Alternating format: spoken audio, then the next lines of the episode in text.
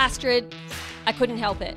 I just couldn't help it. I know we had the final episode and the first season was done, but we are jumping back into everyone's podcast feed today because I have one final question for you. Are you ready? I am ready. I want you to imagine that the world is on the brink of collapse. You may not have to imagine very hard. but imagine this. What woman character would you most like to have with you going in to what is probably either battles, apocalypse, or like revolution? Who do you want on your team? Oh, Jamila, I am so glad that you asked me this question because now I can bring up my deep love of fantasy and comics that I have kept hidden for most of the last eight episodes that we've done. So, What have I done, everybody? What have I done? if the world were collapsing and a large chunk of my brain kind of thinks that it is about to, or maybe we've already like started rolling down that hill, I want Michonne from The Walking Dead. Do you know who Michonne is? I know from the television series. Michonne must be one of the greatest female comic book characters of all time. Michonne is a black American, fiercely not only intelligent but independent. She has a sword. She literally takes a few of her ex boyfriends prisoners after they've become zombies to keep away the other zombies. And my goodness, it's just a, a beautiful thing to read or to watch. But despite the zombie background, I want to really emphasize, Jamila, that Michonne's story is one of friendship and love and leadership and a female making it. But if the world was falling apart, Michonne is the person I would like with a sword in front of me. She's a popular, loving zombie with a sword. No, no, no, she's not a zombie. She just is in a world full of zombies. Oh, okay. Well, that's a little bit better. I feel a little bit better about that.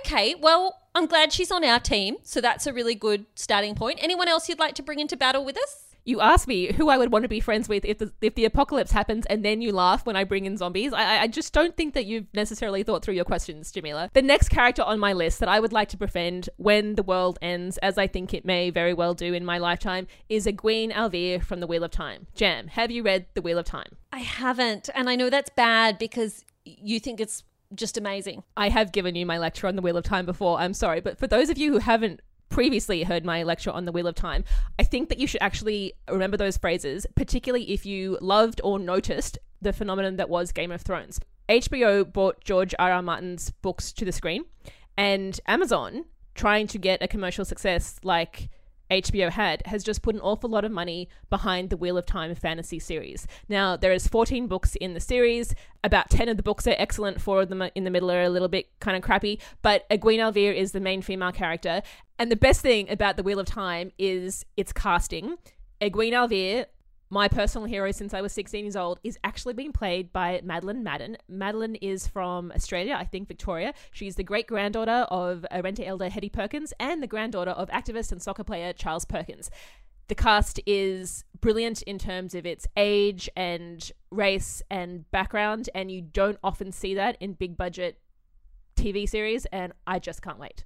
You know what? If there is a Game of Thrones comparison, I am willing to give it a go, but I'm probably going to be naughty and watch the television series before I read the books. Is that allowed? It is allowed. So, Jamila, I don't think I answered your question in the way that you necessarily expected. So, I'm going to turn it back on you.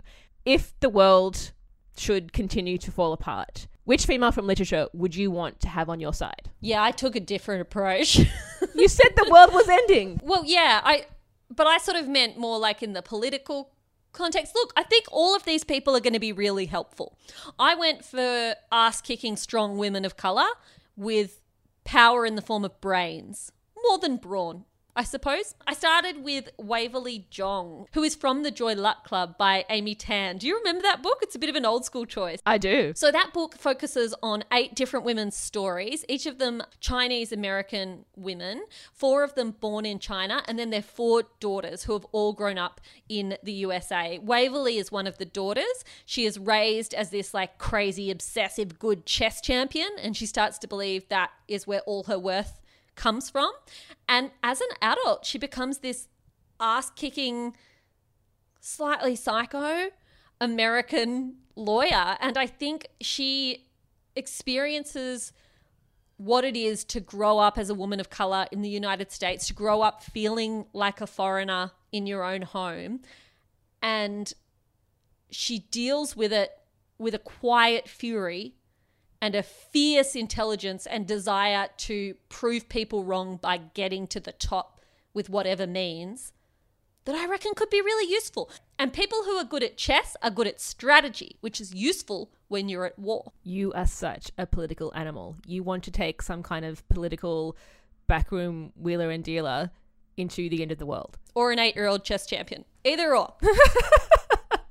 Anybody else you'd like at the end of the world, Jam? My other one is Sayuri from Memoirs of a Geisha by Arthur Golden, which again, I think it's about it'd be about 15 years old now, I think, this book. It became a really big seller at the time that it came out.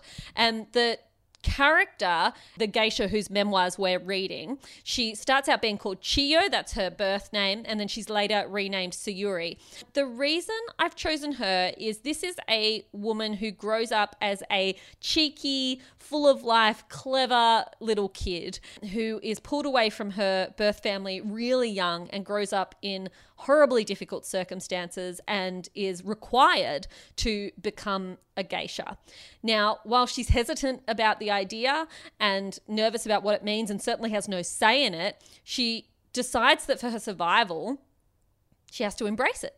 And so she pushes through. She lives quite a difficult life in the training to become a geisha and eventually becomes essentially the best or most well known geisha in Japan at the time. And the reason I've chosen her is she has a quiet intelligence. Um, she has a power um, in her willingness to wait. And that is something I don't have. So if there is going to be an apocalypse, if there is going to be an uprising, I am there for it. I am here for it, but I'm going to make quick decisions. I am going to go with my gut, and my gut is often wrong. And I like to have people around me who will pull me back and say, no, no, no, Sometimes we need to play a long and logical game. And I feel like Sayuri is going to do that for me. Jamila, I don't know what to say because we clearly have very different understandings of what's going to happen when the lights go off.